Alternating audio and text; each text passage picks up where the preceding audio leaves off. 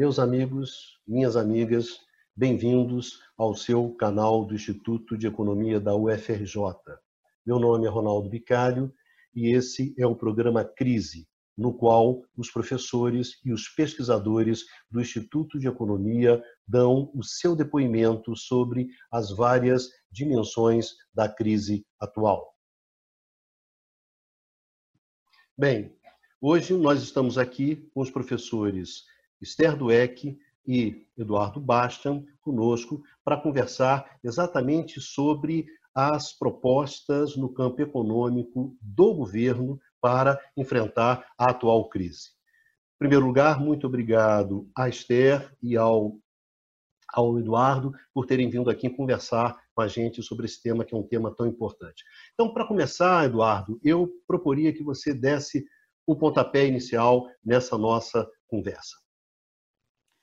Bom, boa tarde, Ronaldo, boa tarde, Esther. É...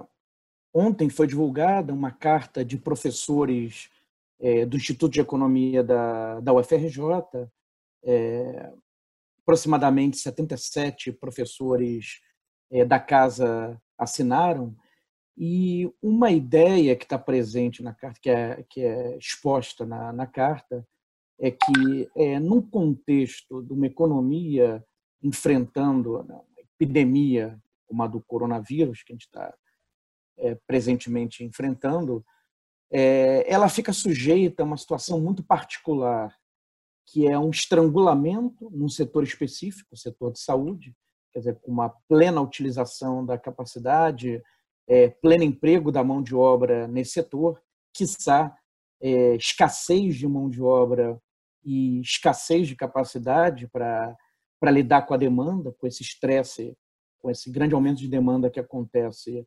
é, durante o enfrentamento da crise, e, ao mesmo tempo, né, é, nos outros setores, a, a uma paralisia parcial, em alguns casos, em alguns países mesmo total, é, levando a, a, desemprego e a escassez de insumos e, e, produtos finais. Então, se coloca é, uma, uma série de desafios, tá? é uma situação é, muito particular, né? uma situação única é, para uma geração, na verdade, para mais do que uma geração, porque havia 100 anos que que uma situação análoga não não acontecia de uma pandemia global e na verdade era um mundo muito diferente do que do que nós temos hoje. Então eu começaria na verdade perguntando a Esther né, é, se diante é, desses desafios a resposta do governo brasileiro até aqui é, lhe parece suficiente? Bom, boa tarde também, né, Ronaldo e Eduardo. É uma prazer falar com vocês, vê-los, né? Já que a gente não está conseguindo se ver. Exatamente. Na universidade, então. É um encontro à distância. Isso, a gente consegue pelo menos se encontrar um pouco à distância para bater esse papo. E, de fato, assim, a gente está vendo o governo, por mais que ele esteja anunciando quase cada dia ou a cada 48 horas, como ele falou, alguma nova medida, elas ainda são muito insuficientes para o que a gente precisaria nesse momento, né? E, e assim, vou comentar um pouco elas, mas claramente o governo tem uma restrição que ele está muito pegado, né, que é tentar não ampliar os gastos ainda esse ano. Né, e aí era, era bom até a gente entender como é que tudo que ele já anunciou ainda não significou efetivamente uma ampliação de gastos do que o governo precisa fazer para enfrentar essa crise. Né. Então, acho, primeira, acho que algumas das medidas foram anunciadas, como, por exemplo, lá na semana passada, já um aumento, supostamente um aumento para a área da saúde, né, de 5 bilhões de reais que seriam alocados para poder fazer enfrentamento do coronavírus, ele não foi um aumento do orçamento da saúde. Tá bom as pessoas entenderem que ali foi um crédito extraordinário, realmente, né? Então, ele criou uma mudança no orçamento, porém, essa mudança no orçamento, ela simplesmente remanejou recursos da própria saúde para atendimento de coronavírus. Então, tirou parte de recursos para atenção especializada, tirou parte de recursos para atenção básica, que estavam naquela. As pessoas não se vão lembrar que a gente tinha uma tal da emenda do relator, né? então era um recurso que estava no orçamento, mas ainda alocado pelo relator do orçamento, mas eram da área da saúde, seria um gasto na área da saúde. Né? Então, a gente, infelizmente, se não for recomposta essa parte do orçamento para a saúde, vai fazer falta em outras áreas, né? Então, não nessa medida, por exemplo, foi ajudou agora a dar um dinheiro para a saúde, mas sem nenhum aumento efetivo de uma área que já vem muito perdendo recursos nos últimos anos, né? Além disso, a medida dos, dos 147 bilhões que foi anunciada essa semana, novamente ali, praticamente não tem recurso novo. Na verdade, parte daquilo é uma antecipação de pagamentos que seriam feitos no segundo semestre, né, como é o caso do 13 terceiro da, da, Previdência, como é o caso do abono salarial, o governo está antecipando, ou diferimento de pagamento de impostos, na sua grande maioria, né? Então, dinheiro que, enfim, impostos que estão sendo deixando de arrecadar agora, mas que as empresas vão ter que pagar depois, em alguns casos corrigidos. Um dos que é realmente uma, um, alguma parte ali que teve efetivamente de redução de, de pagamentos foi para o sistema S. Só que se a gente for olhar para o sistema privado como um todo, é um soma zero, porque na verdade você deixou, as empresas deixam recolher, mas o sistema S deixa de receber esse dinheiro, não é um dinheiro que ficava com que ia para o governo, né? Então o sistema S deixa de receber e deixa de gastar também. Então é quase que um zero a zero em termos econômicos essa, essa medida, né? E principalmente se é importante a gente antecipar recursos agora, não adianta antecipar recursos e faltar recursos no segundo semestre, que a gente espera que seja o momento de começar a alavancar a economia novamente, né? depois de passar a maior parte da crise. E aí depois o governo anunciou uma possibilidade de uma medida de dar 200 reais, é, que não ficou claro para quem seria, né? um pouco uma ajuda ao setor informal, que é necessária, a gente comenta isso na nossa nota, né? que isso é super importante, mas o valor ainda é muito ínfimo, né? 200 reais não é um valor que permita a pessoa deixar de trabalhar. Né? As pessoas, ele faz fez analogia com Bolsa Família, mas tem estudos que mostram que as pessoas do Bolsa Família recebem em média 260 reais, mas elas trabalham também, elas têm alguma outra fonte de renda, nem que seja um bico, alguma coisa que elas consigam complementar. Então a renda delas não é só 260 reais. Então a gente tem que entender que você dá 200 reais para uma pessoa nessa situação em que ela pode ficar sem trabalhar é claramente insuficiente e ou a pessoa vai deixar de trabalhar porque não tem condições realmente e vai ficar só com 200 reais e não vai conseguir sobreviver direito esse período, ou ela vai ter que fazer alguma coisa e vai impedir o isolamento social, que é uma medida necessária do ponto de vista epidemiológico. Né? E aí, ontem o governo também tinha anunciado uma coisa que era muito ruim, muito, muito ruim, que era a ideia de permitir às empresas é, cortar a, a, folha, né? É, cortar a jornada pela metade e pagar também metade do salário. Bom, pa parecia super meritório nessa ideia de manter empregos, né? Ah, não, tudo bem, a empresa pelo menos não vai demitir a pessoa, então ela vai ter a renda, ainda que seja metade da renda dela. Porém, assim, você imagina uma economia que já vem deprimida, já vai faltar muita coisa, você corta metade da renda da população trabalhadora formal. Que, que isso, o efeito que isso vai ter na economia é fortíssimo, né? Aparentemente, hoje o governo já disse que vai repor 25% disso, enfim, está tá muito incerto o que o governo vai fazer, mas claramente é muito voltado com a ideia fixa que eles estão de manutenção do teto de gastos esse ano. Né? E por isso essa relutância tão grande em ampliar os gastos. É, as pessoas ficaram, muita gente comentou a medida que o governo fez de decretar enfim, pedir ao Congresso né, que decretasse estado de calamidade pública para não precisar cumprir a meta. Essa medida teria outras formas de fazer, então tem gente discutindo se essa era realmente a melhor forma de fazer isso, né? mas, enfim, pelo menos o governo reconheceu que era impossível cumprir a meta de resultado primário esse ano, por conta, exclusivamente no caso do que eles estão propondo, pela queda da arrecadação. Porque você vai ter uma desaceleração econômica, como o Bastian já explicou bem, né, por todo esse efeito que vai ter na economia brasileira e mundial, a arrecadação vai cair e o dia que você tem que anunciar isso era agora, 20 de março, era na verdade amanhã.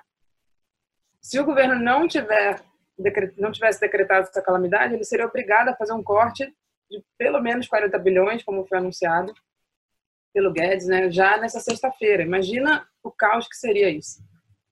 Então, eles pediram isso para evitar o corte por conta do, da queda de arrecadação, mas não foi para ampliar gastos. Né? Para ampliar gastos, eles precisam estar, estar dispostos realmente a não cumprir o teto esse ano e por conta de uma calamidade, realmente. Né? E isso, aparentemente, eles ainda não estão dispostos e por isso está tão insuficiente o pacote. Está né? muito distante do que a gente precisaria para garantir que esse ano a gente vai ter, sair, conseguir sair da crise e depois, na frente, conseguir recuperar a economia, pelo menos minimamente, esse ano ainda. Né? Isso, em princípio, além disso, em princípio, é, aquela a PEC que permitiria ao governo corte, por exemplo, de salários do funcionalismo, está no pacote, né? Sim, é. Isso é até bom você ter lembrado, porque na verdade o Guedes ele continua com o discurso que a gente até ressaltou na nota, né? De que precisa aprovar as reformas, que a melhor coisa agora seria aprovar as reformas.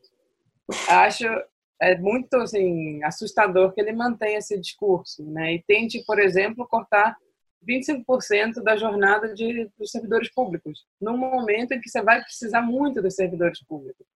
Né? Quem, quem que vai procurar as pessoas? Quem que vai implementar todas essas medidas que o governo vai fazer? Quem que vai organizar depois a produção quando a gente precisar voltar? Quem que vai poder implementar? Eu fiquei lembrando dessa semana, logo que o governo Bolsonaro começou, quando eles demitiram todo mundo da Casa Civil. Né? Vocês lembram disso?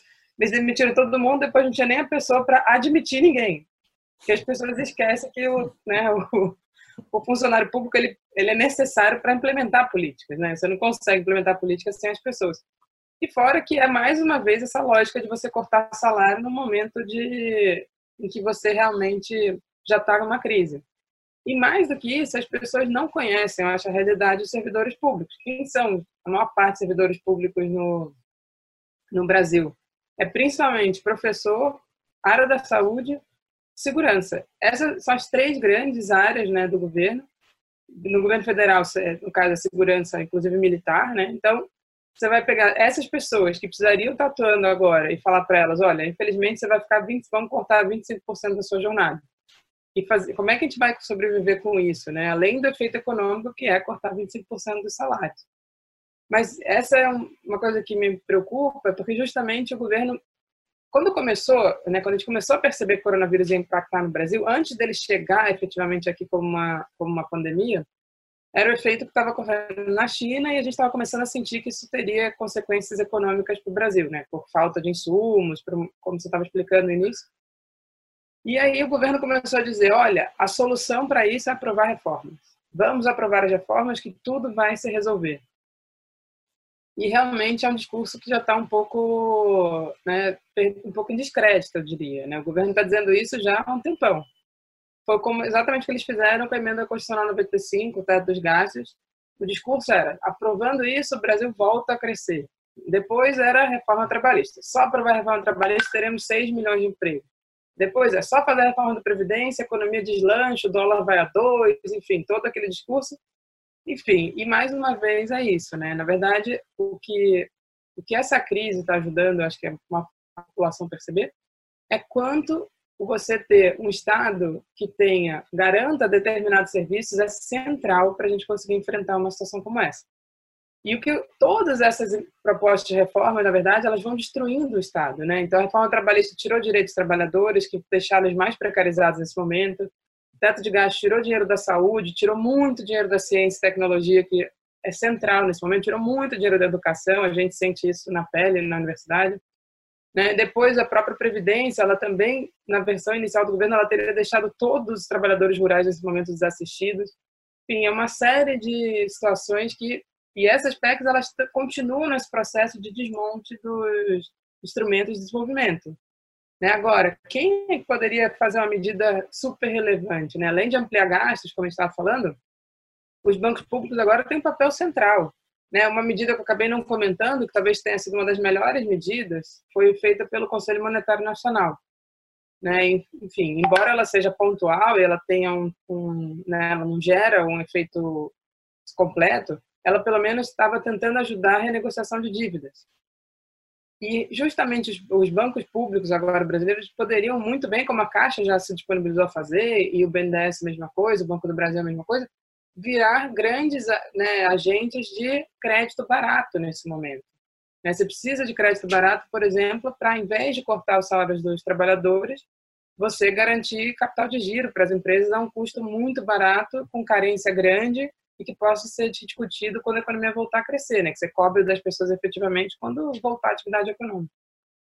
Né? Então, todos esses instrumentos estavam sendo destruídos, agora a gente está se provando essenciais. Né? Então, acentuar as reformas vai ser destruir justamente o que a gente tem de bom nesse momento, que ainda não está nos permitindo ter alguma capacidade de enfrentar essa crise.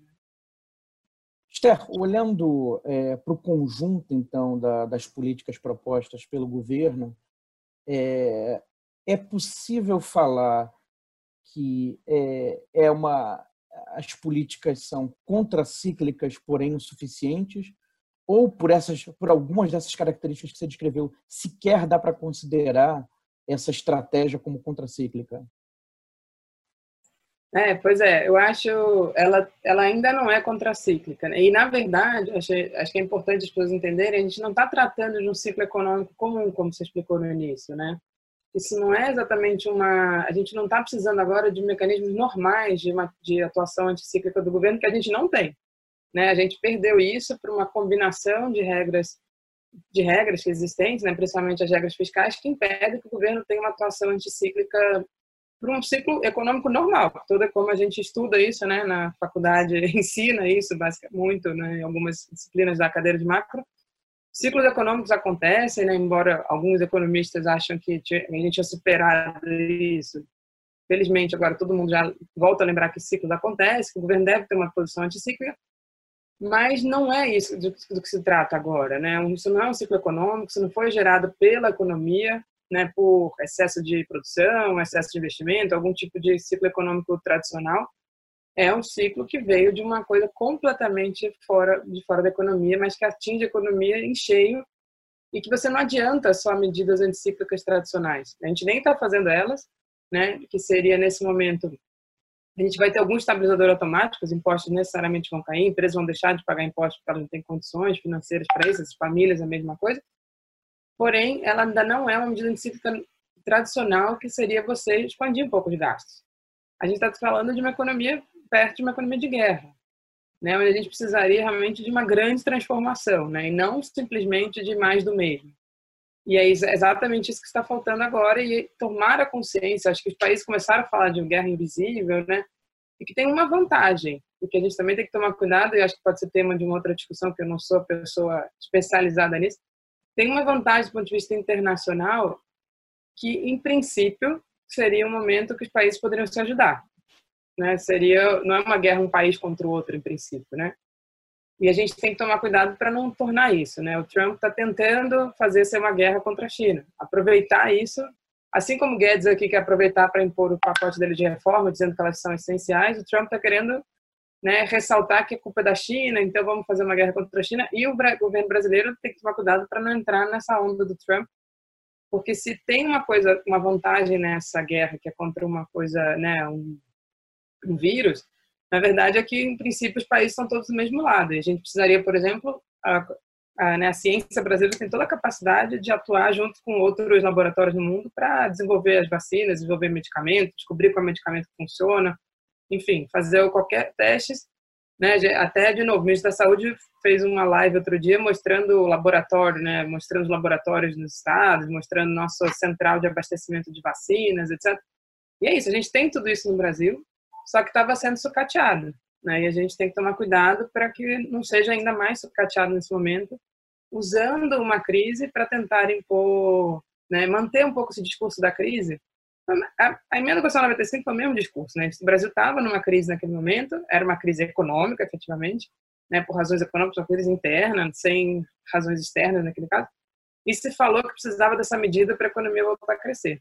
Agora, o que é mais grave é uma crise claramente mundial, os governos do mundo inteiro estão fazendo outra coisa e a gente aqui continua com essa ideia de que precisa fazer reformas para sair dessa crise. Né? Quando, na verdade, elas vão nos deixar mais vulneráveis a essa e às outras crises que possam vir. Um pouco para a atuação do, do Paulo Guedes, né? fazendo aqui uma analogia com o futebol, né? a impressão que eu tenho é que é, é o momento que nós precisamos fazer gols, né? nós precisamos de um time ofensivo e nós temos um técnico retranqueiro. Né? Então, na verdade, isso talvez coloque até uma questão de.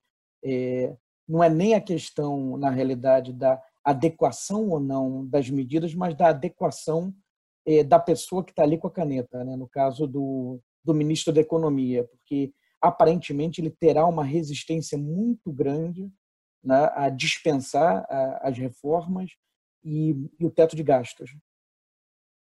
É, acho que é uma boa analogia, né? É claro que, no caso, a gente tem que entender por que, que ele tem essa, essa visão, né? Ele está realmente muito apegado a isso. E, e essa que me assusta, né? Que, no fundo, acho que você está tendo uma conscientização mundial de que isso não é uma crise normal, que isso, os países estão anunciando pacotes gigantescos. O próprio no caso da Europa, é muito difícil, né? A Itália não pode sozinha sair da crise porque ela não tem instrumentos para isso, ela não tem política monetária, né? No sentido, nem política fiscal, no fundo. Você não pode emitir dívida, no fundo você não tem política fiscal, né? Essa que é nem a cambial também, na realidade. Nem, nem cambial, exatamente. A gente não tem como fazer muita política. Né? Nem, ninguém vai aumentar imposto na Itália nesse momento, né? Então, se você não, se você não uhum. conseguir que o Banco Central Europeu realmente entre né? Inclusive, hoje está circulando né, uma carta que até compartilhei no grupo, uma carta dos, dos economistas europeus pedindo que o Banco Central Europeu emita dívida para os países para poder ajudá-los a sair da crise e evitar que cada país tenha que emitir sua própria dívida com os riscos que cada um sofre, né? Porque eles não têm o que o Brasil felizmente ainda tem, que é uma moeda própria, né? Uhum. E aí, eu acho que esse ponto, assim, não só o Guedes está super retranqueiro, ele está querendo manter a ideia de que teto dos gastos é uma, é uma coisa acima de qualquer outra, né? E, e mais do que isso, se ele não ajudar os estados e municípios, que é quem está sentindo na ponta isso, que é um pouco né, o que a gente falou bastante também, você vai, na verdade, ter uma situação de calamidade, porque os estados e municípios é como a Europa, é como a Itália, né? Um estado brasileiro, mesmo São Paulo, que é o estado mais rico, o Rio de Janeiro nem se fala, né? O Rio de Janeiro, o que o governador está propondo? Ah, vou cortar o salário de servidor para poder bancar a saúde. Não, olha a situação que a gente vai criar. Né? Então, você precisa realmente, e aí sim você tem toda a razão, você precisa de outra pessoa ali que entenda que o momento exige, né? não, não é o momento de você se preocupar com, no curto prazo, com o resultado fiscal. Ninguém está preocupado com isso nesse momento. Né? Esse é um, é um momento que você precisa assim, expandir os gastos, reduzir impostos, fazer o que for necessário né, para poder enfrentar e aí sim a gente recuperar a economia e rediscutir essas regras que, nos, que estão nos travando, né, no fundo. É bom lembrar que o teto de gastos ele já tirou da saúde, a gente ressaltou isso na nossa nota, mais de 22 bilhões e meio né, que deveriam ter sido gastos na saúde nos últimos três anos. 2018, 2019 e em 2020. Vamos ver o que vai acontecer em 20 se eles vão recompor. Até agora não aumentaram absolutamente nada na saúde. Né? Então, eu acho que, infelizmente, se a gente não tiver uma mudança de atitude, né, uma atitude mais agressiva por parte do governo brasileiro, que tem capacidade de fazer isso, né, a gente não só vai ver um reflexo na economia, como a própria Bolsa brasileira, que está sofrendo até mais do que outros países, dólar disparando, etc. E a gente esperando o governo, de fato, fazer uma medida que acalme as pessoas, né? Que deixe as pessoas um pouco mais tranquilas para enfrentar esse momento que é tão difícil, né? Tanto as empresas quanto os trabalhadores formais e informais. Né? Por falar nisso, Esther, você é, mencionou os países europeus, a resposta é, que vem sendo dada nesses países.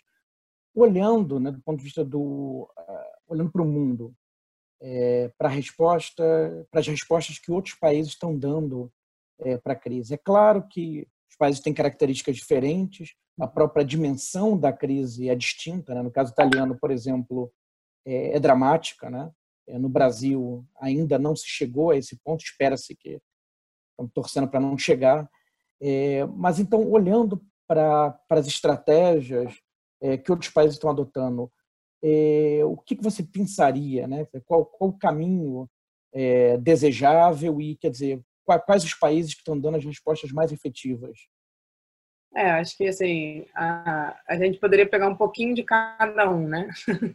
Eu vi, por exemplo, bom, a própria França, né, começou com essa ideia de, de, de não, não cobrar né, os serviços de rede pública. Eu até não tenho certeza se lá é tudo estatizado ou não. Aqui no Brasil não é, né? Então significa é muito mais difícil essa pactuação. Você tem que pactuar com as empresas que que prove, né, né que garantem essa provisão de serviço público, mas isso é uma coisa central, porque aquilo que a gente estava falando, né? Você cortar salário, as empresas não vão ter receita, isso é fato. Né? E você também não vai poder garantir, para você não pode obrigá-las a pagar coisas que elas não vão ter condições de fazer. E aí, se a gente deixar a quebradeira geral, na verdade, é uma calamidade gigantesca, né? Então, você, por exemplo, algum tipo de diferimento, como a gente propôs lá, seja não cobrar multa nem juros posteriormente, nem, nem ter nenhuma penalização, como se a pessoa não pagar a conta, corta a luz, ou corta a água, ou corta. Né? Então, isso a gente estava propondo isso, que eu acho que é central. A gente também propôs, obviamente, você ter mecanismos de transferência de rendas mais acentuados. Os 200 reais não é suficiente. Né? Os 200 reais é muito insuficiente. Então, você precisa garantir renda para as pessoas que não estão no mercado formal. Isso é urgente, porque as pessoas vão ser imediatamente é, afetadas. Né? A gente tem que lembrar também as pessoas que estão em situação de rua, pessoas que são de extrema pobreza, que não têm condições nem de lavar a mão. Né? Então, a gente também tem que pensar medidas de como é que a gente garante a questão sanitária mesmo no Brasil, para pessoas que não vão ter condições de garantir isso na sua própria casa. Né? Você precisa que o governo organize, possivelmente, a produção de determinados bens necessários nesse momento, né? como não é só medicamentos, mas a própria... Eu vi, inclusive, a Pernod Ricard, ela está oferecendo nos países para que as suas, suas né, onde ela produz álcool normalmente etílico, né, para gente álcool para bebida, transformar em lugar para fazer álcool de, de, de, de, higiene, né? Então assim, esse tipo de organização o governo precisa tomar também, né? E a gente vai precisar também de linhas de crédito barata, como eu já tinha comentado, que alguns países estão fazendo. No caso da, acho que foi, se eu não me engano, foi a Dinamarca que anunciou é, que vai pagar 75% dos salários dos trabalhadores, né? não sei se o Brasil isso seria uma coisa essencial. Bom, o anúncio dos 25% já foi alguma coisa razoável, vamos ver se é isso mesmo, porque o governo está anunciando coisas positivas, mas sem implementar. Né? Os 200 reais o Guedes falou ontem, ninguém entendeu até agora como chegou no Congresso uma proposta, não tem nada concreto ainda efetivamente sendo apresentado, né? Foi só uma ideia.